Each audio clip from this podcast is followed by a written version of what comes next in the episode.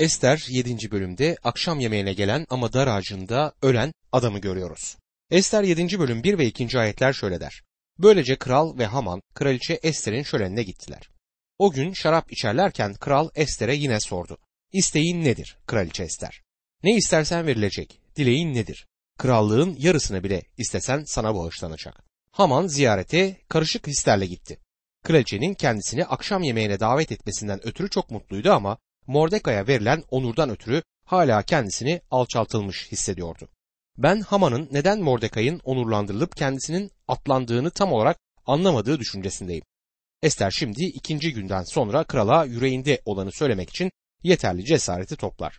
Bunu daha önce yapamamıştı ama biraz sinirli olsa da şimdi hazır. Kral kraliçeye bir kez daha aynı öneriyi tekrarlar. Kraliçe Ester istediğin neyse söyle sana verilecek diyor. Ona bir kez daha krallığının yarısına kadarını sunmaktadır.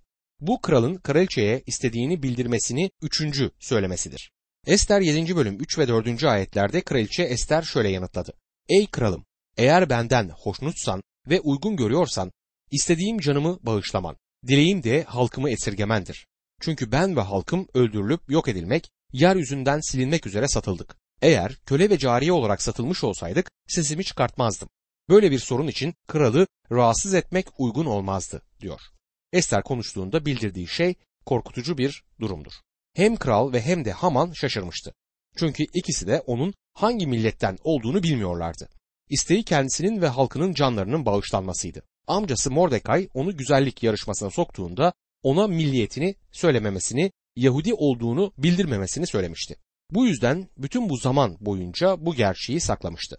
Hatırlayacağınız üzere Haman kraldan krallıktaki bütün Yahudilerin yok edilmesi üzere bir buyruk almıştı. Kraliçenin Yahudi olduğunu bilmiyordu. Şimdi kraliçe kendi halkıyla bütünleşmektedir. Şimdiye kadar Yahudi olduğunun bile bilinmesini istemezken şimdi mahkum edilmiş halkının yanında yerini alır. O zaman da böyle bir şey yapması kendini aynı zamanda dini ve tanrısıyla da özdeşleştirmesiydi. Çünkü bütün bunlar el eleydiler. Krala kral bundan büyük bir zarar edecek olduğu halde eğer sadece köle olarak satılacak olsaydık sesimi çıkarmazdım. Ama sorun bu değil. Belirli bir günde öldürüleceğiz diyor. Bir halk olarak Yahudilere ihanet edildiğini ve yok edileceklerini bilmesini istiyordu. Kral tamamen şaşırmıştı. Kraliçeyi öldürmeye çalışmaya kim cüret edebilirdi? Ve onun halkını yok etmeye çalışmaya kim yeltenebilirdi? Ester'in yanıtı kralın ummadığı kadar büyük bir şok oldu. Kraliçe ve halkı öleceklerdi. Ester 7. bölüm 5. ayette kral Ahasveroş kraliçe Ester'e böyle bir şeyi yapmaya cüret eden kim? Nerede bu adam diye sordu. Kral şaşırmıştı. Krallığında böyle bir şey olabileceği aklına bile gelmiyordu. Belli ki daha katliamı yapılacak halkın kim olduğunu bile bilmiyordu. Bu adamın insan hayatına ne kadar az değer verdiği belliydi. Kralın Yunanistan'a karşı savaşı hakkında tarihi karıştırırsanız insanları nasıl kullanıp attığını öğrenebilirsiniz. Bu savaşta binlerce adam kaybetti ve bu onu biraz olsun rahatsız etmedi. O zamanlarda insan hayatı çok ucuzdu. Şimdi onu rahatsız eden şey bu halkın Ester'in halkı olmasıdır. Kraliçesi ölüm tehlikesiyle karşı karşıyadır. Bunun üzerine kral kim o, nerede, kim böyle bir şey yapmaya cüret edebilir diye sorar. Ben Haman'ın olup bitenleri hala anlamadığını düşünüyorum. İsrail ulusunu yok edecek buyruğun kraliçeyi etkileyeceğini bilmiyordu. Onun Yahudi olduğunu bilmiyordu. Ziyafet sofrasında bir kanepeye uzanmış başbakan olarak bir kralın güveniyle yemek yiyordu. Ahasveroş bu planı kimin yaptığını soruyor. Ve Ester şimdi cesaretini ortaya koyar. Kralın sorusunu yanıtlayarak hayatını tehlikeye atar. Ester 7. bölüm 6. ayette Ester düşmanımız, hasmımız işte bu kötü Haman'dır dedi. Haman kralla kraliçenin önünde dehşete kapıldı diyor. Haman'ın buna verecek bir cevabı yoktur. Ester'in Yahudi olduğunu öğrenince şaşkına dönüyor. Tanrı kulislerde hareket etmektedir. Tanrı kendisine ait olanları gözetmektedir. Onları korumaktadır. Hiçbir güç Tanrı tasarısını, vaadini yok edemez. Tanrı'nın lütfu kendisine bağlı olanları koruyacak ve bereketleyecektir. Tanrı'nın vaatleri dostum sağlamdır ve yerine gelecektir. Tanrı'nın sapladığı zamanda gerçekleşecektir. Kral olayların bu şekilde gelişmesinden ötürü o denli şaşırmıştı ki ziyafet sofrasını terk edip bahçeye çıkar. Ne de olsa kendisi de belirli bir dereceye kadar işin içindedir.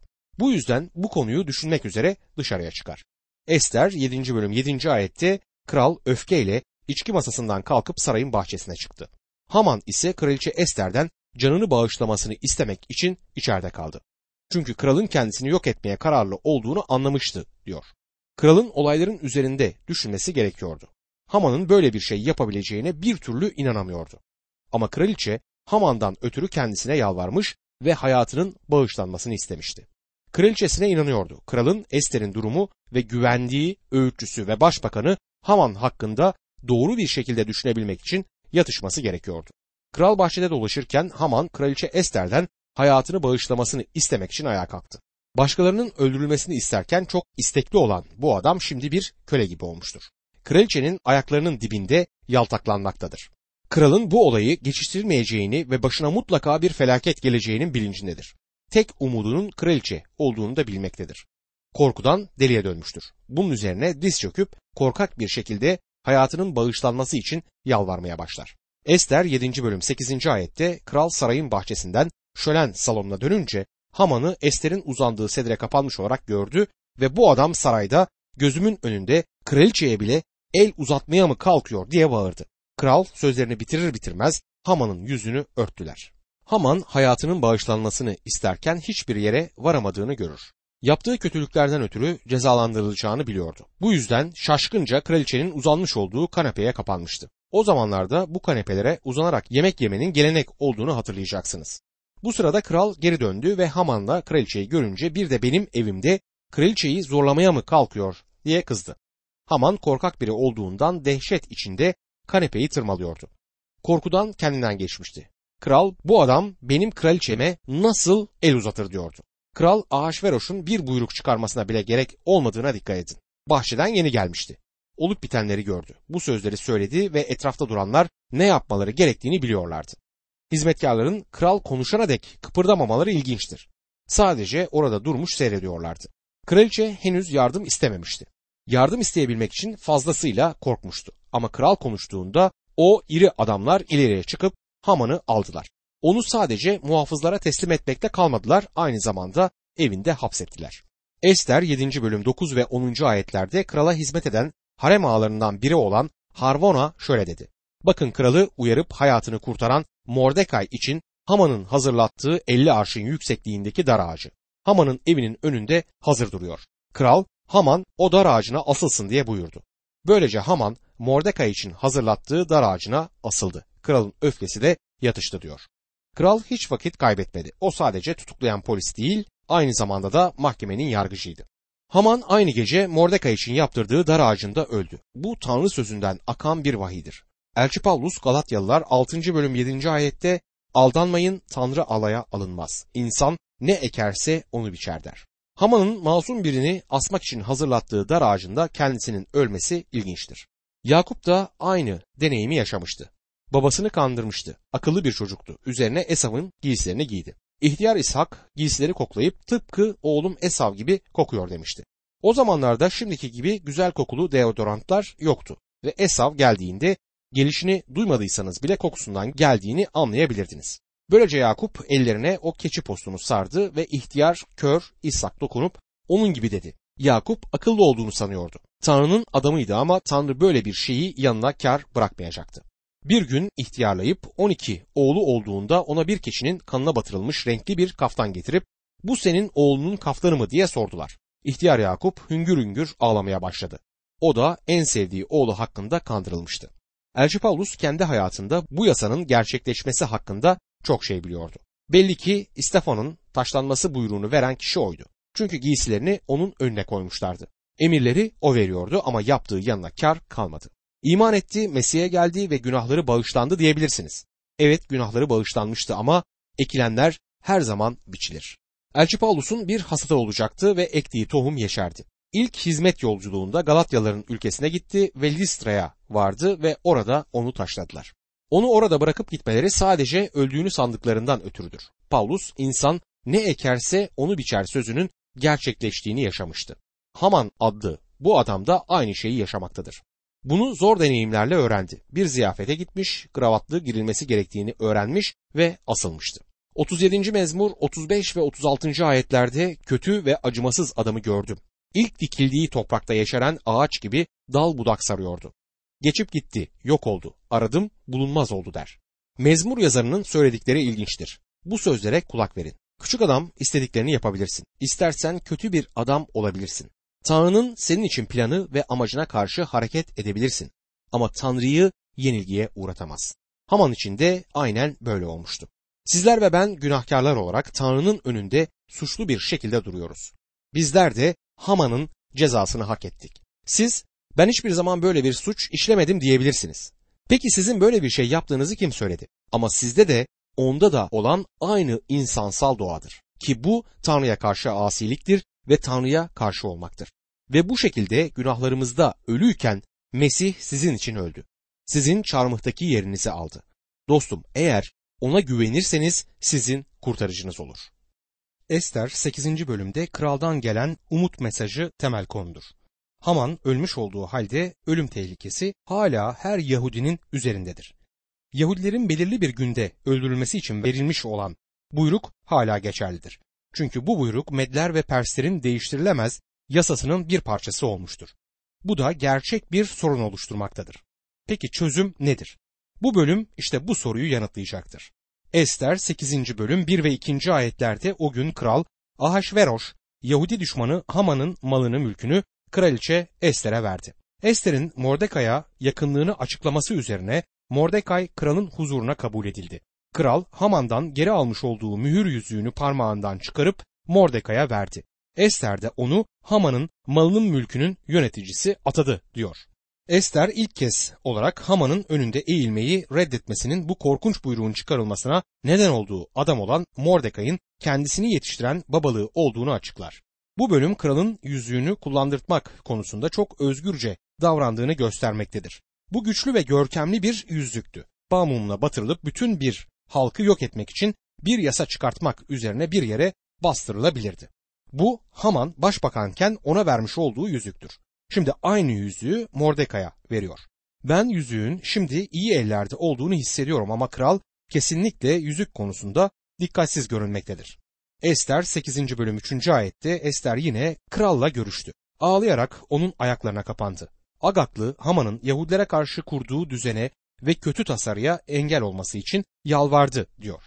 Ester kraldan yardım istemişti ama buyruğu değiştirmek için hiçbir şey yapılamazdı. Hiçbir şekilde buyruk değiştirilemezdi. Kral bile yasayı değiştiremezdi. Kral yine lütufkar davranıp asasını uzatır. Ester 8. bölüm 4 ila 6. ayetlerde kral altın asasını Ester'e doğru uzatınca Ester ayağa kalkıp kralın önünde durdu ve şöyle dedi. Kral benden hoşnutsa ve uygun görüyorsa benden hoşlanırsa ve dileğimi uygun buluyorsa Agaklı Hammedata oğlu Haman'ın krallığının bütün illerinde yaşayan Yahudilerin yok edilmesini buyurmak için yazdırdığı mektupları yazılı olarak geçersiz kılsın. Halkımın felakete uğradığını görmeye nasıl dayanırım? Soydaşlarımın öldürülmesine tanık olmaya nasıl dayanırım? Ester halkını kurtarmak için bir şey yapılmazsa Haman'ın başına gelenlerin kendilerine hiçbir faydası olmadığını açıkça bildirir. Onları kurtarmak için bir şeyler yapılması gerekiyordu. Ester 8. bölüm 7. ayette kral Ahasveroş, kraliçe Ester'e ve Yahudi Mordekai'ye bakın dedi. Haman'ın malının mülkünü Ester'e verdim ve Yahudileri yok etmeyi tasarladığı için Haman'ı dar ağacına astırdım. Kralın Ester ve Mordekai'ye Haman'ın malının mülkünü verdiği doğruydu ama bu Yahudileri kurtarmıyordu. Yahudiler için durum Haman'ın ölümünden önce olduğundan daha iyi değildi. Ester 8. bölüm 8. ayette ama kral adına yazılmış ve onun yüzüğüyle mühürlenmiş yazıyı kimse geçersiz kılamaz. Bunun için uygun gördüğünüz biçimde kral adına Yahudi sorunu konusunda şimdi siz yazın ve kralın yüzüğüyle mühürleyin. Mordekay şimdi hızla hareket eder. Ester 8. bölüm 9. ayette bunun üzerine 3. ay olan Sivan ayının 23. günü kralın yazmanları çağrıldı. Mordekay'ın buyurduğu her şey Haddu'dan Kuş'a dek uzanan bölgedeki 27 ilde yaşayan Yahudilere, satraplara, vali ve önderlere yazıldı. Her il için kendi işaretleri, her halk için kendi dili kullanıldı. Yahudilere de kendi alfabelerinde ve kendi dillerinde yazıldı. Yine yeni kanunun kopyalarını krallıktaki her dilde yazmaları için yazıcılar çağrılmıştır. Ester 8. bölüm 10 ila 12. ayetler arasında Mordekay, Kral Ahasveroş adına yazdırdığı mektupları kralın yüzüğüyle mühürledi ve kralın hizmetinde kullanılmak üzere yetiştirilen atlara binmiş ulaklarla her yere gönderdi. Kral mektuplarda Yahudilere bütün kentlerde toplanma ve kendilerini koruma hakkını veriyordu. Ayrıca kendilerine, çocuklarına ve kadınlarına saldırabilecek herhangi bir düşman halkın ya da ilin silahlı güçlerini öldürüp yok etmelerine, kökünü kurutmalarına ve mallarını mülklerini yağmalamalarına izin veriyordu. Bu izin Kral Ahasveroş'un bütün illerde tek bir gün 12. ayın yani Adar ayının 13. günü geçerli olacaktı. İlk buyruk hiçbir şekilde değiştirilememiştir. Değiştirilemez. Hala geçerlidir ama şimdi tıpkı ilk buyruğun çıkarıldığı gibi başka bir buyruk çıkartılmıştır. Kral tarafından da imzalanmıştır. Kralın gücünün tümü yani bütün ordusu ve subayları şimdi Yahudilerin tarafındadır. Bu da gördüğünüz gibi resmin tümünü değiştirmektedir. Bu yeni buyruk Yahudilere ulaştığında yürekleri sevinç ve mutlulukla doluyor. Bu kaydı okuduğumuz gibi resmi de görebiliriz. Kraliçe Ester halkı için yakarmak üzere kralın huzuruna çıktığında akşamüstü olmalıydı. Şimdi yeni buyruk yazılmış ve kralın yüzüğüyle mühürlenmiştir. Ahasveroş'un krallığı birçok dilin konuşulduğu bir krallıktı. Bütün yazıcılar buyruğu 127 eyaletin dilinde yazma işiyle görevlendirilmişti. Ve büyük bir olasılıkla her dilden yüzlerce nüsa yazılmıştı. Krallıkta zamanın bütün iletişim yöntemleri kullanılıyordu. Atlar, katırlar, develer ve tek hörgüçlü develer üzerinde tellallar Arap çölünün diğer ucuna, Fırat ve Dicle nehirlerinin diğer kıyılarına, Hindistan'a, bazıları da Afrika'ya gönderilmişti. Tellallar krallıktaki her köye, her kasabaya buyruğu bir an önce bildirmek için bütün hızlarıyla her yöne dağılmışlardı. Mesajı zamanında alıp ona inanabilirlerse hayatlarını kurtarabilirlerdi. Bu büyük bir ihtimalle kutsal kitapta kurtuluşumuzun en harika resimlerinden birisidir. Günümüzde çok kullanılan bir örnek değildir ama direkt olarak Tanrı'dan gelen bir resimdir. 1. Korintliler 10. bölüm 11. ayette bu olaylar başkalarına ders olsun diye onların başına geldi. Çağların sonuna ulaşmış olan bizleri uyarmak için yazıya geçirildi der. Tanrı bir buyruk göndermiştir. Bu buyruk Hezekiel 18. bölüm 4. ayette her yaşayan can benimdir. Babanın canı da çocuğun canı da benimdir. Ölecek olan günah işleyen candır der. Bu buyruk sadece sokaklarda yaşayan bazı insanlar ya da suçlular hakkında değildir. Herkesi içermektedir. Romalılar 3. bölüm 23. ayette çünkü herkes günah işledi ve Tanrı'nın yüceliğinden yoksun kaldı diye yazıyor. Aynı şekilde Yaşaya 64. bölüm 6. ayette hepimiz murdar olanlara benzedik. Bütün doğru işlerimiz kirli adet bezi gibi, yaprak gibi soluyoruz. Suçlarımız rüzgar gibi sürükleyip götürüyor bizi demektedir. Yaşaya peygamber. Tanrı bugün bizleri kusursuzlukla kurtaramaz. Çünkü biz bunu sunamayız. Tanrı bizleri kusursuzlukla kurtaramaz çünkü kendi standardını düşüremez. Bizler kayıp bir ırkın parçasıyız. İnsanlığın içinde olduğu kötü durum işte budur. Sorunumuzun başka bir yerde, başka birisinin yüreğinde olduğunu düşünmekten hoşlanıyoruz ama tam burada, kendi yüreğimizin içerisindedir. Bütün kötü şeyler yürekten çıkar. Dünya kirlenmiştir. Bu kirlilik sadece nehirlerde ya da havada olmakla kalmaz, insan yüreği de kirlenmiştir. Tanrı'nın insan yüreğini yargılaması gerekir. İnsanlar günahlıdırlar ve bir kurtarıcıya ihtiyaçları var. Birçok insan bunu duymaktan hoşlanmaz. Ama Tanrı'ya şükür ki Tanrı'nın tahtından bir başka buyruk daha çıkmıştır. Bu buyruk Tanrı ile barışın der. Bizler günümüzde bu dünyada elçileriz. Bir elçi bir ülke tarafından kendisini bir başka ülkede temsil etmesi üzerine atanan en yüksek görevlidir. Elçi hem dost ülkeyi ve hem de dost yetkiliyi temsil eder. Tanrımız bize karşı dosttur. Tanrı ile barışmak için sizin hiçbir şey yapmanız gerekmez. Tanrı bunu sizin için yapmıştır. Mesih'in zaten yapmış olduğu şeye bizler ne ekleyebiliriz? Tanrı'nın yüreğini yumuşatmak için hiçbir şey yapamazsınız. Tanrı'nın yüreği bize karşı zaten yumuşaktır. Çünkü İsa Mesih bizim günahlarımızın bedelini zaten ödemiştir. Şimdi bizler eğer Tanrı bizim yanımızdaysa kim bize karşı olabilir diyebiliriz. Dostum Tanrı bizim tarafımızdadır. Buyruk çıkmıştır. Elçilerin işleri 16. bölüm 31. ayette onlar Rab İsa'ya iman et sen de ev halkında kurtulursunuz dediler. Eğer Mesih'e güvenirseniz kurtulursunuz. Kral Ahasveroş'un Yahudiler için yaptığı sağlayış buydu. Yapmaları gereken tek şey yeni buyruğa inanmak ve ona göre hareket etmektir. Bu onları kesin ölümden kurtaracaktır. Tanrı'nın günahları kurtarmak için tek bir yolu vardır. Siz cennete gidecek kadar iyi değilsiniz. Hiçbir zamanda olmayacaksınız. Tanrı'nın sizi hazırlaması gerekiyor. Sizin ve benim ona gelip bizler için kusursuz olan bir doğruluk kaftanı sağlayan kurtuluşu kabul etmemiz gerekiyor. Mesih bizlere kendi doğruluğunu verir. Siz bunu daha iyiye götüremezsiniz. Tanrı bizleri cennete olduğumuz gibi alamaz. Yeniden doğmamız gerekir. Rabbimizin Yahudilerin bir önderi olan Nikodim'e söylediği de buydu. Yeniden doğmalısın. 1. Petrus 1. bölüm 23. ayette Tanrı bunu şu şekilde söyler. Çünkü ölümlü değil, ölümsüz bir tohumdan yani Tanrı'nın diri ve kalıcı sözü aracılığıyla yeniden doğdunuz. İnsanların yeniden doğmasının ve hayatlarının değişmesinin nedeni Tanrı sözünü duyup inanmalarıdır. Ben insanlarla sanki Tanrı'ya adayacak bir şeyleri varmış gibi hayatlarını Tanrı'ya adamaları konusunda konuşmam. Tanrı'nın sizin eski hayatınızı istediğini düşünüyor musunuz? Dostum Tanrı size yeni bir hayat vermeyi istemektedir. Sizin yeniden doğmanızı istemektedir. Sizi kurtarmayı ister. Ester'in zamanındaki Yahudilerin kendilerini yok etmek için bir buyruğun çıkarıldığını kabul etmeleri gerekiyordu. Ayrıca kralın kendi taraflarında olduğunu ve kendilerini kurtarmak için bir başka buyruk çıkarttığına da inanmaları gerekiyordu. Bizler de krallar kralının bizim tarafımızda olduğuna inanmalıyız. Ben Mesih'in bir elçisiyim ve bu yüzden Tanrı'nın namına size Tanrı ile barışın demeliyim. Çünkü Tanrı sizinle barışmıştır. Ester 8. bölüm 13 ve 14. ayetlerde bütün halklara duyurulan bu fermanın metni her ilde yasa yerine geçecekti. Böylece Yahudiler belirlenen gün düşmanlarından öc almaya hazır olacaklardı. Kralın hizmetindeki atlara binen ulaklar kralın buyruğuna uyarak hemen dört nala yola koyuldular. Ferman Sus kalesinde de okundu diyor. Acele edilmesi gerekiyordu ve günümüzde de acele edilmesi gerekmektedir. Sizi korkutmaya çalışmıyorum ama bu sizin Mesih'i kurtarıcı olarak kabul etmeniz için son fırsat olabilir. Mesih'e iman etme zamanı şimdidir dostum. Tanrı'nın acele etmenizi istediği tek zaman oğlunu kabul etme zamanıdır.